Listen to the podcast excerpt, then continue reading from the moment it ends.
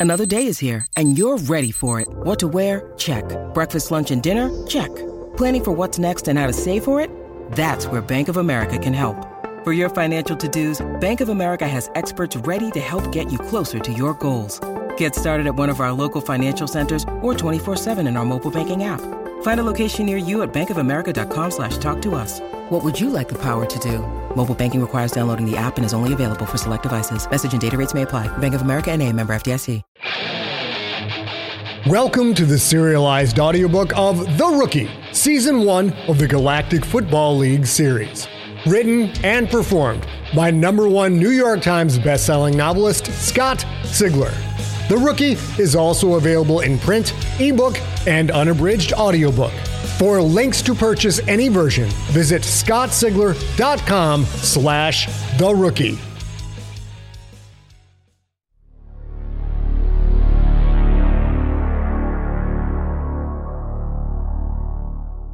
Yasud, of course, wanted to drag everyone, non humans included, out to the nightclub district. Quentin put a stop to it, saying the team had to stay sharp in a dangerous place like the Ace. And after beating the orbiting death, many of the city's residents would have been most happy to mess with an Ionath Kraken. Instead, most of the team headed to The Dead Fly, a laid back bar owned by Chodo the Bright's family. Chodo's family shut the bar down for the impromptu private party. Quentin wanted the team to stay together. Most came along, although Pine wanted to be alone and Quentin wasn't going to argue with him. Liquor flowed, which Quentin didn't mind as long as everyone stayed inside. The quarantine angered Yasud and Tweedy, but Chodo backed up Quentin's desire to keep the team off the streets. Quentin started feeding Yasud and Tweedy beers, and after six or seven, the two stopped complaining and started enjoying the night. While drink was in plentiful supply, food was another story. But you are hungry, Virak said to Quentin. There is nothing wrong with this food. Quentin worked hard to keep a straight face as he stared down on a tray covered with fried critters that looked a lot like foot long centipedes, only not quite as appetizing. I don't think so. Those look like. His voice trailed off as Chodo the Bright walked up, a gin and tonic in hand, his eye a hazy shade of orange. Chodo's family had made the food, and Quentin could only imagine Chodo's reaction if he called it crap. It's fine to eat, Yitzhak said. He reached out and picked up one of the fried critters by a long front leg. He dangled it over his mouth, biting off a two inch chunk. Just biomass, perfectly digestible. Human and Quyth digestive physiology are quite compatible, you know. Virak and Chodo stared at Quentin, obviously waiting for him to eat. He gingerly reached out and picked up a critter by its leg, as Yitzhak had done. He held the thing in front of his eyes, his stomach simultaneously growling with hunger and churning at the thought of that thing in his belly. Eat, Chodo said. Is good. Quentin lifted the thing to dangle over his lips. He opened his mouth and started to lower it when Virak's phone buzzed loudly. Pretending to be polite, Quentin set the critter down as Virak answered the call. The Quyth warrior's eye changed from orange, the color of happiness, to pitch black almost instantly. What's the matter? Quentin said as Virak put the phone away. Donald Pine is in the hospital. He's been attacked.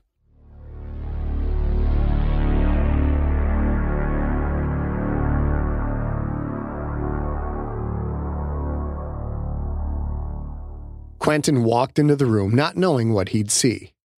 He didn't want to feel guilty. He hadn't been the one to gamble up a huge debt and start throwing games after all. But when he saw Pine in the hospital bed, he couldn't stop waves of the nasty stuff from washing over his soul. Pine was resting at a 45 degree angle, his bandaged head up high, both legs immersed in the pink liquid of a rejuvenation tank. A large, enamel white, tube like machine hid most of his left arm. Light blue bandages covered his forehead and right cheek. The hospital room would have seemed large were there fewer beings in it. With three Ki linemen, John Tweedy and Mitchell Fayed present, Quentin could barely see the walls. Hey, kid, Pine said. Great game. Thanks, Quentin said automatically. I watched it on tape. Seems I wasn't in much of a condition to watch it live. Yeah, Quentin said. He didn't know what else to say. Tweedy's brow seemed larger than ever. Somebody's gotta pay scrolled across his forehead in black letters. We're gonna find the sentence that did this, he said. Nobody messes with our quarterback and lives. The Ki linemen, Shoto Thicket, Kilo Yoet, and Budo Schweck, grunted in monosyllabic agreement. Quentin had a brief image of wandering into a dark alley and facing Tweedy and the lineman. He shivered at the thought, then pushed it away. Virak, Kopor the Climber, and Shiat are out looking for the culprits, Fayed said. They think it was someone from the Bigg Diggers, trying to soften us up for next week. Virak thought it could be the Glory War Pigs, seeing as it might be us or them for the championship, but the doctors say your injuries may be healed by that time. Too bad for them, Tweedy said. Our number two can win games just like our number one, eh, boys?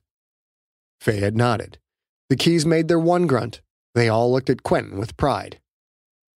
I need to talk to Quentin, Pine said. Alone. You guys give us a minute? The five Krakens players filtered out of the room, leaving Pine to stare at Quentin. I haven't had a hit of sleepy since my tier three days, Pine said. I'd forgotten what a great trip it is. You ever hit that stuff? Quentin shook his head. I didn't think so, Pine said. Wonder Boy would never touch a drug like that, eh? Well, at least he'd never take a drug like that. But I'll bet that if he wanted to, he could get his hands on an extra large dose. It's not my fault you're in here, so don't try and guilt me out, Quentin said, although he was about as guilted out as one could get. He should have known better than to leave Pine alone when Mopuk's goons would be looking for revenge. Pine nodded. I know it's not your fault, kid.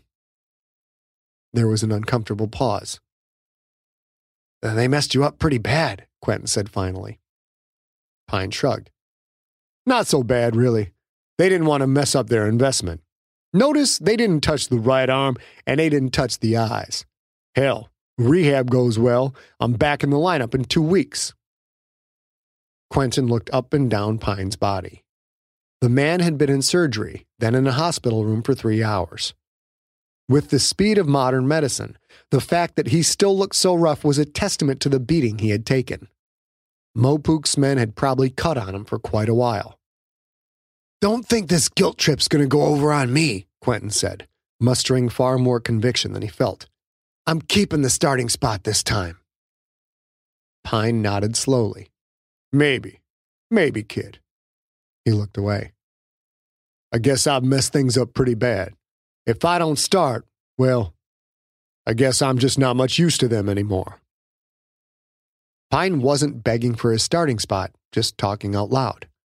Yet the sentence hit home to Quentin, even more than the injuries, even more than his own run ins with Mopuk. Pine owed money. As long as he could throw games, he was an asset to Mopuk. If he wasn't starting, if his career was on the way out, well, Mopuk would have to do something about the debt. Quentin had seen Stedmar Osborne deal with enough fixers and loan sharks back on Micovi to know exactly what would happen. If Pine wasn't playing ball, he was as good as dead. I'll take care of this, Quentin said. Pine looked hard at him for a few seconds. Stay out of this. This ain't your business. You did the right thing taking me out of the game. We're still in the playoff hunt, thanks to you. I brought this on myself. You get involved, you're just going to get messed up. I can't let you go alone on this, Pine. The veteran laughed. You can't? Why not? You hate my guts. You've wanted me out of the picture since your first day with the team. Well, now you got what you want, so just let it be. I don't want to destroy two careers with my stupidity. Can we go to Gredok? Pine looked away. He'll kill me faster than Mopuk would. Gredok finds out I threw his games, I'm dead. Hell, I guess it doesn't matter.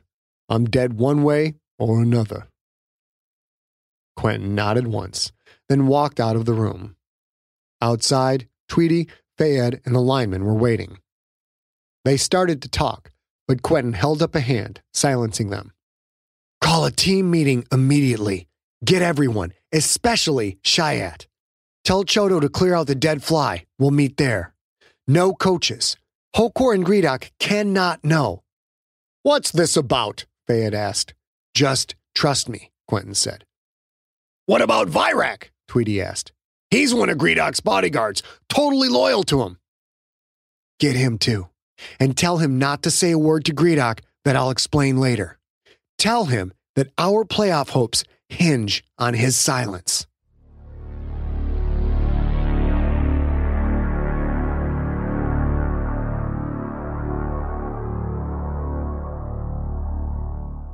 Quentin walked into the Dead Fly bar. He saw a sea of familiar faces, or what passed for faces, looking back at him.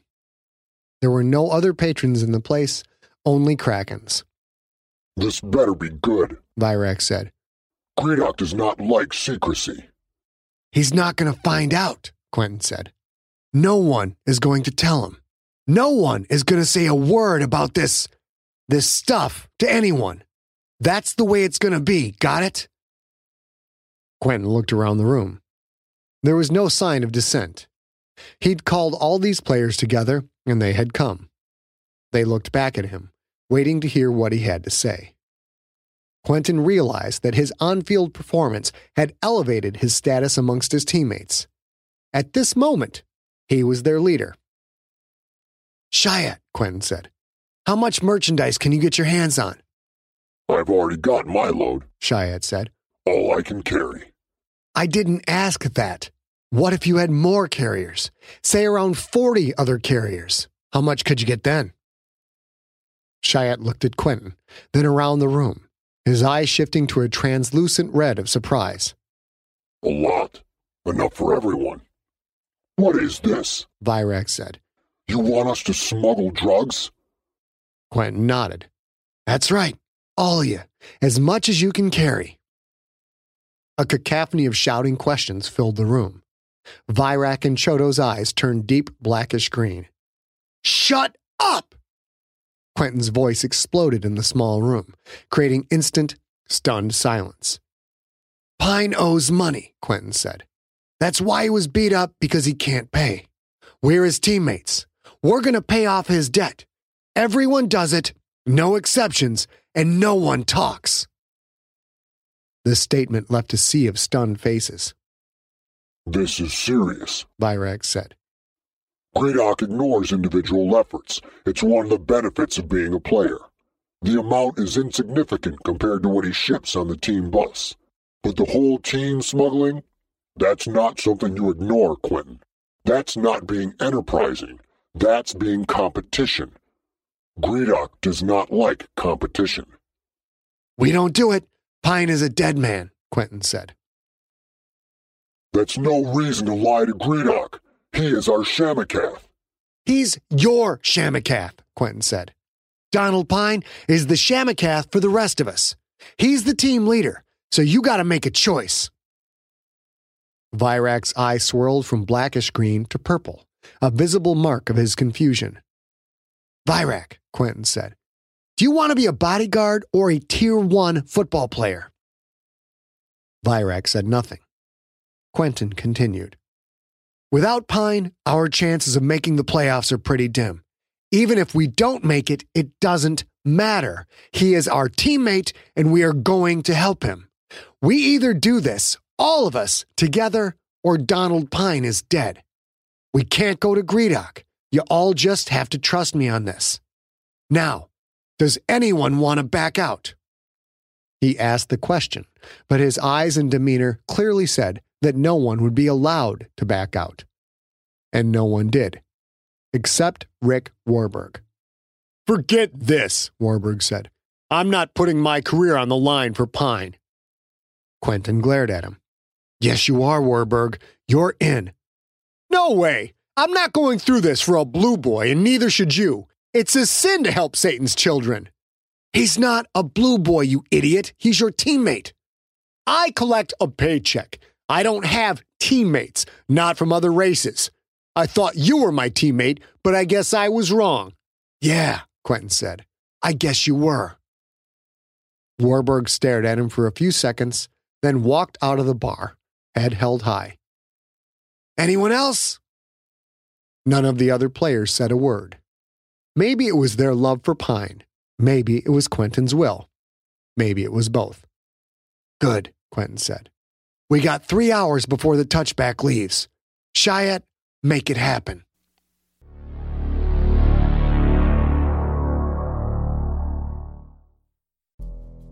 In the climate ravaged world of 2072, the city of Pura stands as a miraculous green haven. Pura is a geoengineered paradise that protects its fortunate residents from the global catastrophes of heat domes, fires, floods, and droughts.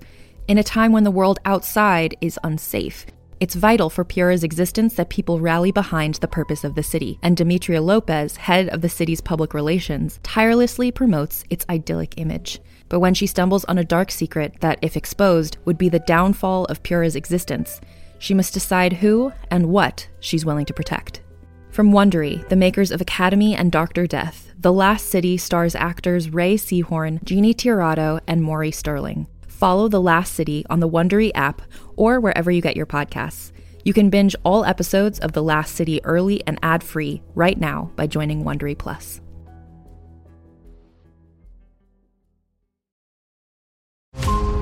Remote island in frigid Lake Superior, a fabricated creature birthed from the mind of a disturbed genius stalks the very people who created it. Ancestor, by number one New York Times bestselling author Scott Sigler, is a classic tale of science gone horribly wrong. Available wherever you get your podcasts.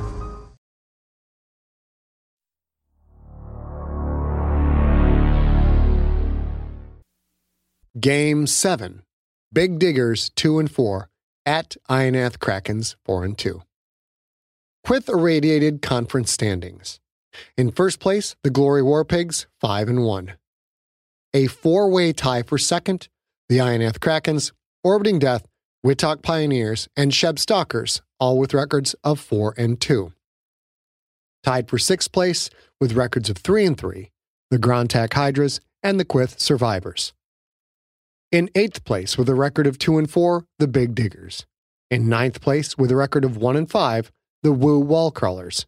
And in last place with a record of 0 and 6, the Sky Demolition.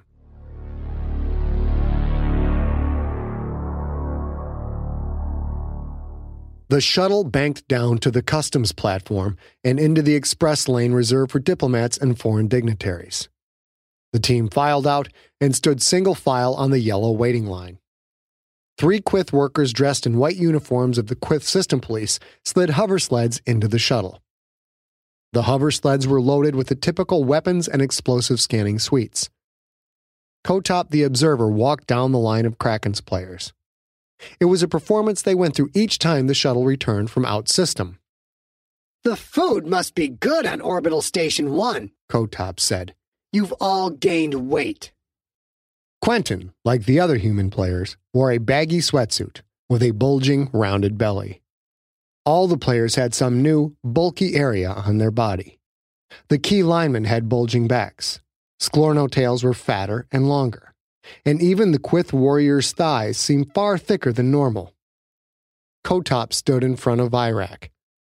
This must be a very proud day for a warrior like yourself, Kotop said. I wonder who will be hurt by your newfound wealth.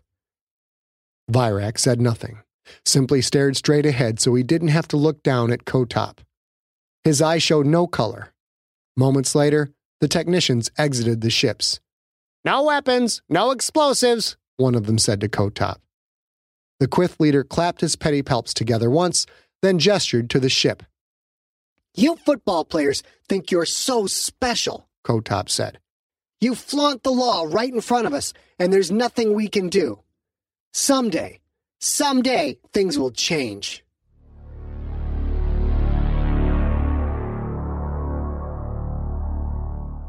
You sure this is the right way to do it? Quentin sat in the back of a cramped hovercab. Virak the Mean sat on one side, Chodo the Bright sat on the other. You want Pine's debt cleared? Virak asked. Quentin nodded. Then we have to show strength. A leader like Mopuk will not let go of a choice debtor like Pine. Not easily. You need to convince Mopuk it's in his best interest. Quentin nodded again. He'd started this, and he'd finish it, but he hadn't expected anything like what was about to go down. Virak, Chodo, Shiat, and John Tweedy were well versed in violence. Real violence, the kind where beings died. Quentin could hold his own in any fight, but this was something different. He looked out the side of the open cab. They were in Ionath City's club district, a seemingly endless row of bars and dance halls, the street lit with brightly colored holo signs. Beings of all shapes and sizes crowded the streets. At least two fights were already in progress one down the street to the left, one just off to their right. Quyth warrior constables casually worked their way through the crowd to break up the altercations. We move now. Virak slipped over the cab's edge and onto the street. Chodo hopped out the other side. Quentin followed suit, walking behind the two Quyth warriors toward a club called the Bootleg Arms. A holo sign above the bar showed a Quyth worker using his pedipalps to repeatedly pour a gin and tonic. A line of beings, mostly Quyth workers, although all kinds were represented, extended out the door and down the street. A Quyth worker and three Ki, large but not as large as GFL linemen, stood near the door. The Quyth worker instantly recognized the three Kraken's players and gestured for them to walk past the line. Virak and Chodo entered first, moving in front of Quentin like the blades of a snowplow. They ignored the Quyth worker and the Ki. Elder Barnes, the Quyth worker said, perfectly pronouncing the respectable Purist Nation title. welcome to the Bootleg Arms. If there's anything you need, I am TCAD the Groveling, and I assure you I will tend to your needs. We want to see Mopuk, Quentin said. TCAD bowed. Mr. Mopuk may be busy, Elder Barnes. Go get him, Quentin said. Right now. TCAD bowed lower, said something to the Ki guards, then walked through the door. Virak and Chodo followed TCAD, Quentin only a step behind them.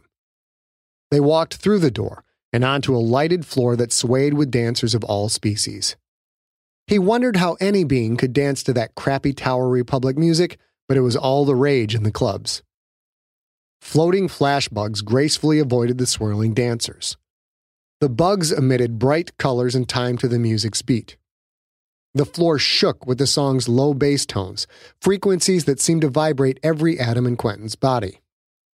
Smells filled his nostrils. Like most clubs, designer pheromones permeated the air, guaranteed to put an erotic edge on every patron regardless of their species.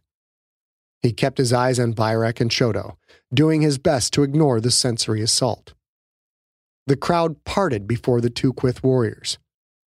Quentin couldn't help but feel important. The two of them moved like walking statues that radiated confidence mixed with lethality. They followed TCAD to a back wall that seemed to vibrate slightly, in time to the bass beat. A hologram. Two Quyth warriors stood by the wall, not so gently pushing back any dancers that moved too close. TCAD walked between them and right through the holographic wall. As soon as they were through, the music dropped off to a distant thud of bass and nothing more.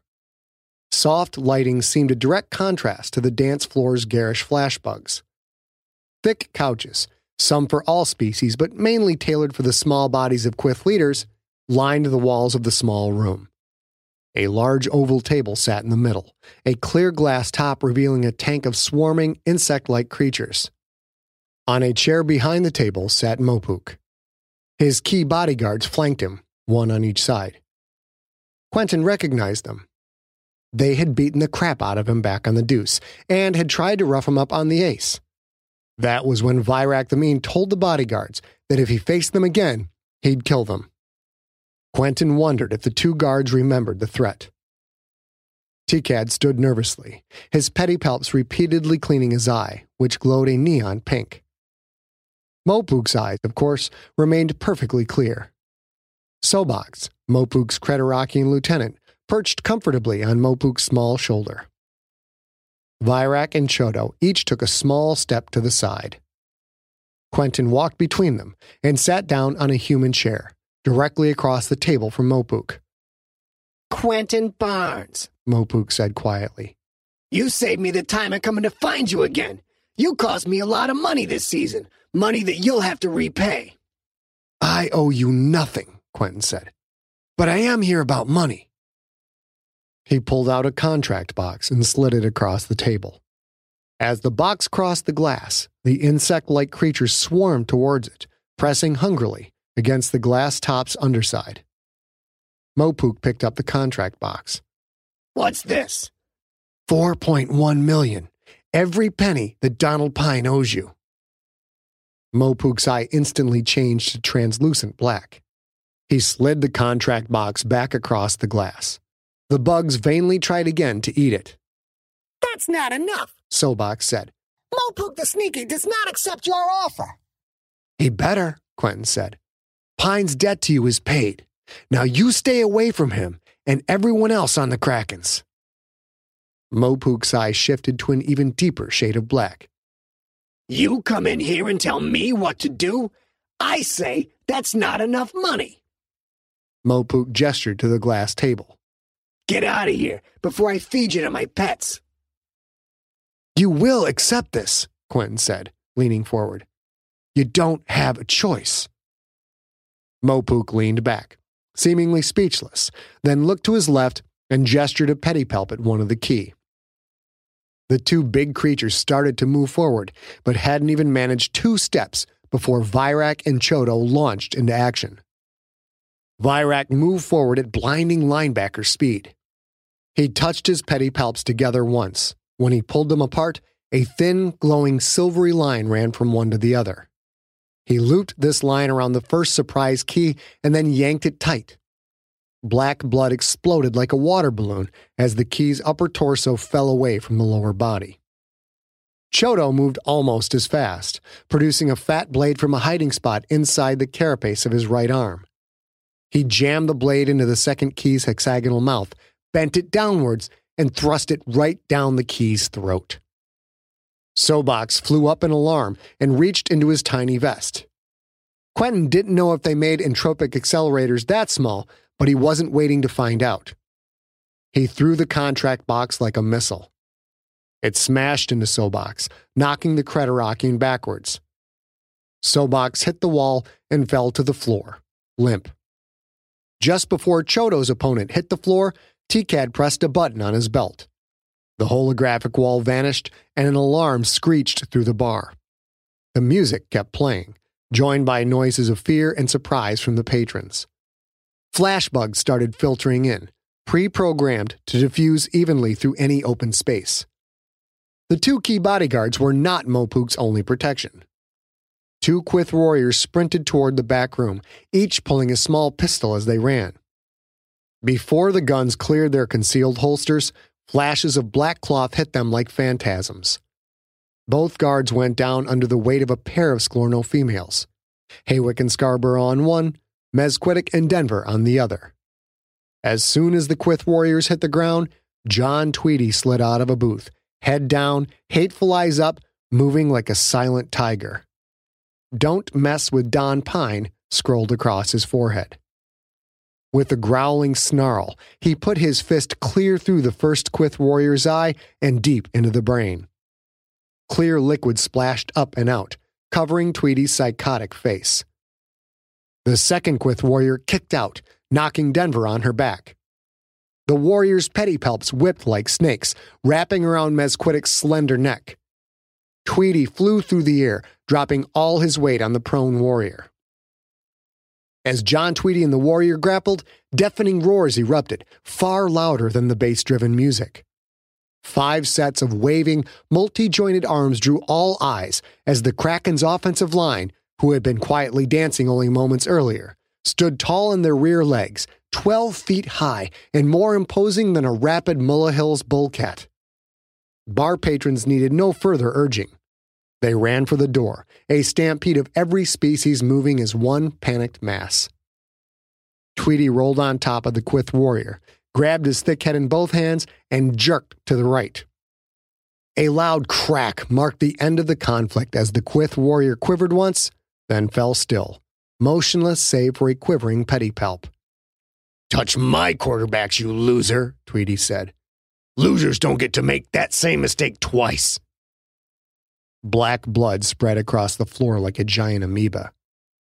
Quentin had never imagined Ki had so much blood inside their tubular body. He felt his lunch rising up in his stomach, but he steeled himself against the sickness. The game was on, and he would stick with it.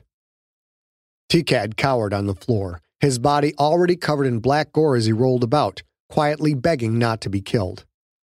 Mopuk was still in his chair, his eye now the pure blue of total fear. Streaks of black blood covered him, even on his eye. He was too stunned to clean it off. Virak and Shoto stood rock still on either side of him, awaiting Quentin's orders.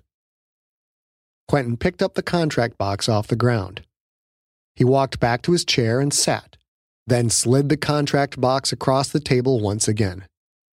The insects seemed angrier than ever, but the glass still held them at bay. The contract box slid off the glass and onto Mopuk's lap. Last chance, Quentin said. You get your money, Pine is free and clear. Do you accept? Mopuk picked up the contract box. He slid the tip of one pedipalp finger inside. The box's light switched from red to green, signifying a completed transaction. That's that, Quentin said. Now that you're paid, I don't have to worry about you coming after us. I don't want to see you again. And don't think of letting it slip to Gredok as a way of getting back at Pine. You know what will happen to Pine if Gredok finds out, but you also know what'll happen to you if Gredok finds out you were messing with his team and his players. Right? Yes, Mopuk said. I agree. We will keep this to ourselves. What about them? Quentin asked, gesturing to the two dead Ki that took up half the floor and the two dead Quyth warriors. An accident, Mopuk said. You will not be involved. Quentin nodded again. The music continued to blare, but over the horrible noise, he heard the high pitched, rhythmic chirp of constables approaching. Tikad, Quentin said. The Quyth worker didn't seem to hear. Quentin reached out with a toe and kicked him. Yes, Elder Barnes, said Tikad the groveling. Please, is there anything I can do for you? You got a back door in this place? Yes, Elder Barnes, yes, right this way. Tikad scrambled to his feet, his body trailing dripping black strands of thick Ki blood. He ran deeper into the club. Quentin followed, Virak and Shoto in front of him once again, the rest of his teammates behind. As the first constables ran into the bootleg arms, Quentin and the Krakens were nowhere to be seen.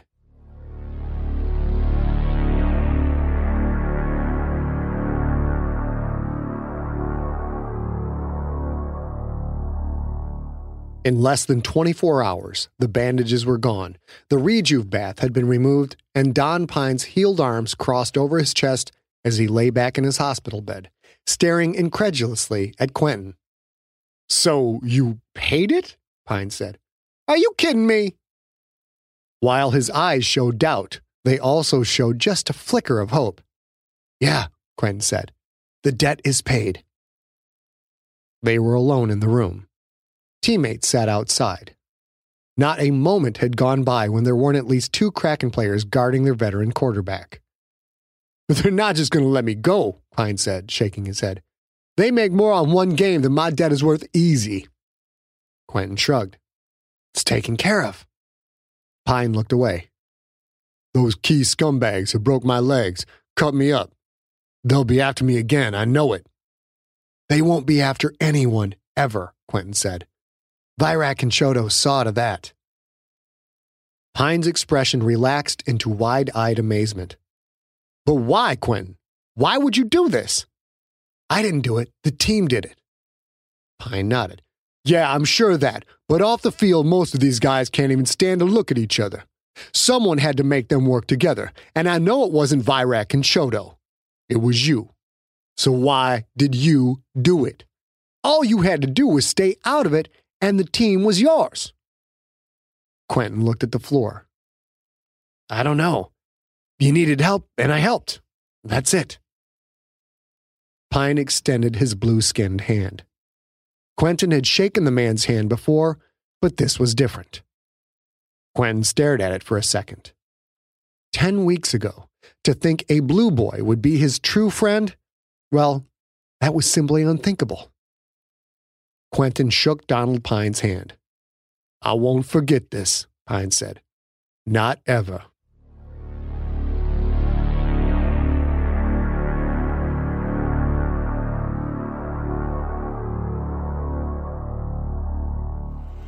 Quentin rolled to the left as the rest of the team moved right. Hokor had held the naked boot in reserve all day, but played that card late in the fourth quarter. The Krakens held on to a slim 20 to 19 lead, and they needed to put the Bigg Diggers away. Surveying his options, Quentin kept the ball in his left hip as he started turning upfield at the Diggers 28.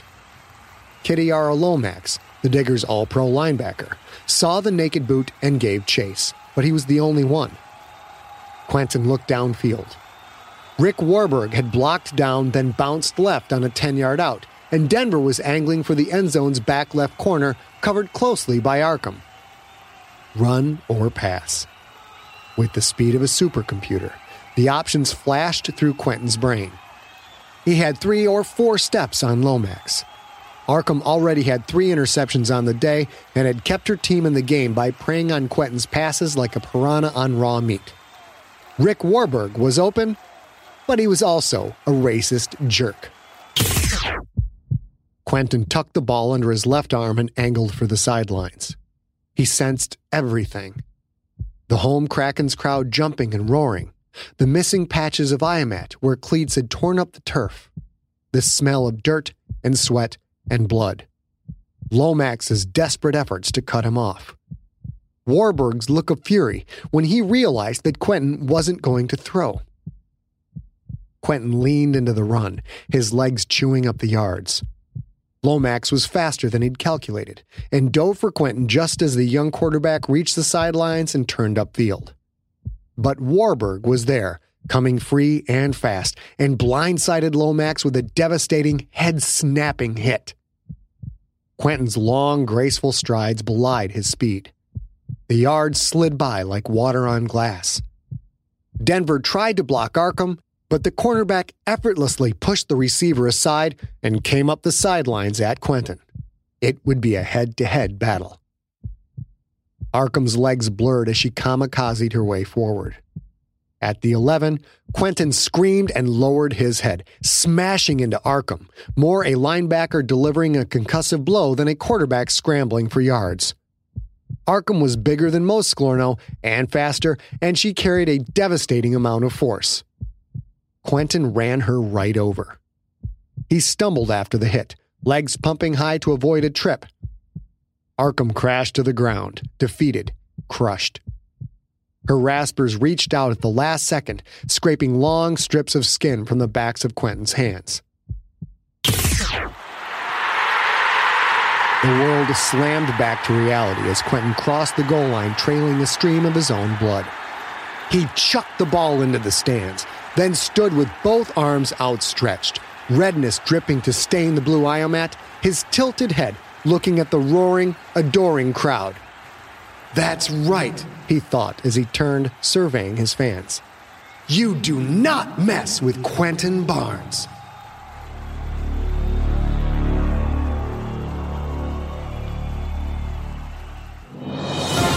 It's time for Sports Headlines! All Galaxy quality content taken from the pages of the Ionath City Gazette. Backup leads Krakens to fourth straight win by Toyat the Inquisitive. It seems that the Purist Nation finally has an export that interests citizens of the Quyth Concordia. That export is Quentin Barnes.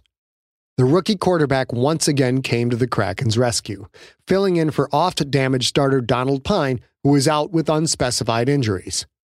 Barnes led the Krakens, 5 and 2, to a 27-19 win over the Bigg Diggers, 2 and 5, and put on a showcase that combined unstoppable talent, rookie inexperience, and more speed than any human has a right to possess. Barnes threw for 305 yards and two touchdowns, as well as running for 82 yards and adding another touchdown on the ground. This all pro caliber performance was marred by inconsistent passing. Barnes was 19 for 35, including three interceptions. Quote, The diggers threw some coverages at me I hadn't prepared for, said Barnes. Arkham robbed me blind all day long. End quote. Arkham, the diggers' crafty veteran cornerback, repeatedly disguised her coverage and capitalized on Barnes's inexperience. Arkham notched all three interceptions, but was knocked out of the game late in the fourth quarter with a crushed right thorax and torn upper right tentacle. She will be out for the rest of the season.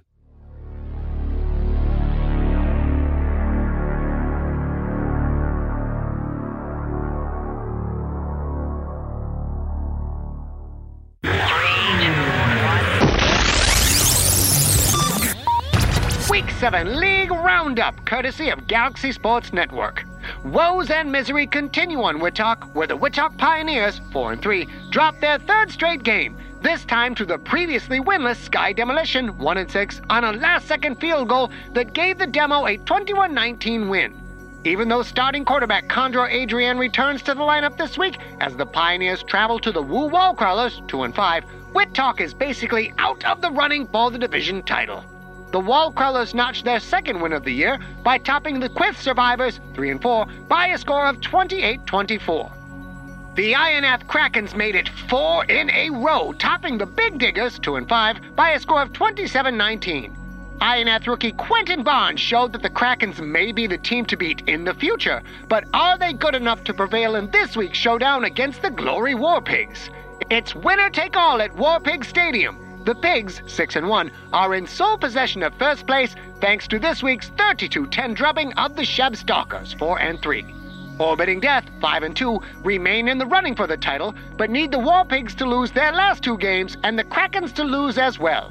Death hung a 17-7 defeat on the Grand Grontak Hydras, 3 and 4. Deaths. Percy Gaines, tight end for the Woo Carlos, died on a clean hit by Toppinaby, the head-hunting defensive back for the Quyth Survivors. Week 7 Players of the Week. Offense, Quentin Barnes, quarterback, Ionath Krakens. 19 of 35 for 305 yards, 2 touchdowns, 3 interceptions. Also ran for 82 yards on 12 carries and 1 rushing TD. Defense, Arkham, cornerback, Bigg Diggers. 8 tackles, 3 interceptions.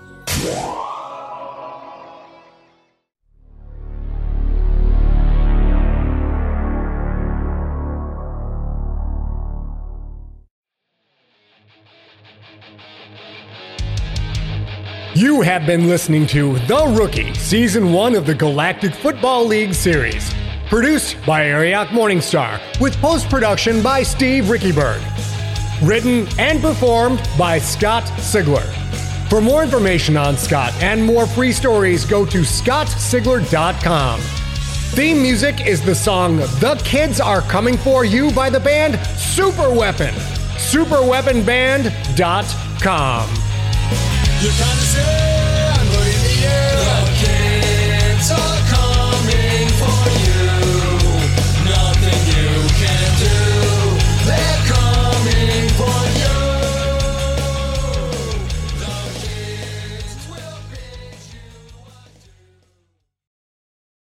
Hey there, this is Justin Bartha. I made a funny new podcast, King of the Egg Cream. It has the greatest cast in the history of podcasts with actors like Lewis Black, I'm torn by my feelings for two women. Bobby Cannavale, You can eat it, or if someone hits you, you can put it on your cut. Melanie Lynskey, I wonder what these marvelous things are that look just like boiled chicken feet. Jason Ritter, I can break things and pick locks and kill people. Michael Stuhlbarg, The whole point is to inspire people that they should make themselves better. Ari Graynor, No, don't whet its appetite. What are you, an idiot? me, Justin Bartha, That's not just any egg cream, that's a Lemke's special. and all narrated by the hilarious Richard Kind. This is the story of Harry Dalowitz and how he rose from nothing to become New York's King of the Egg Cream. So if you like funny true stories, come listen to King of the Egg Cream, available wherever you get your podcasts.